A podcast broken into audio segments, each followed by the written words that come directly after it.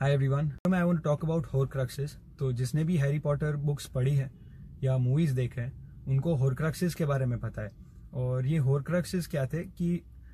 इसमें वोल्डेमॉर्ट ने अपनी लाइफ के सेवन ये ऐसे सेवन होरक्रक्सेस थे और उसमें सेवन लाइफ के अपने पार्ट्स उसने डाल दिए थे ताकि जब तक सारे डिस्ट्रॉय नहीं हो जाते ही रिमेन्स इमोर्टल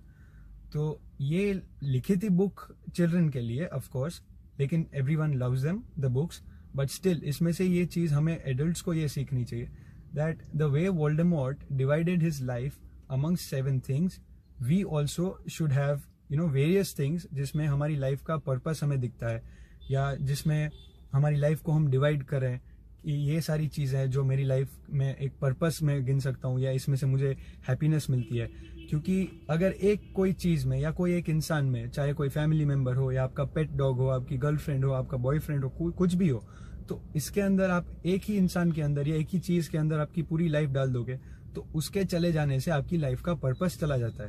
तो ये जैसे उसने सेवन होरक्रक्सेस रखे थे आप सबके भी मतलब हम सब के आप सबके नहीं हम सबके लाइफ में आ, ऐसे वेरियस थिंग्स होनी चाहिए कि एक इंसान या एक चीज़ या कोई एक इवेंट या कोई एक फ़ेज़ के निकल जाने से हमारी लाइफ का पर्पस नहीं चला जाना चाहिए।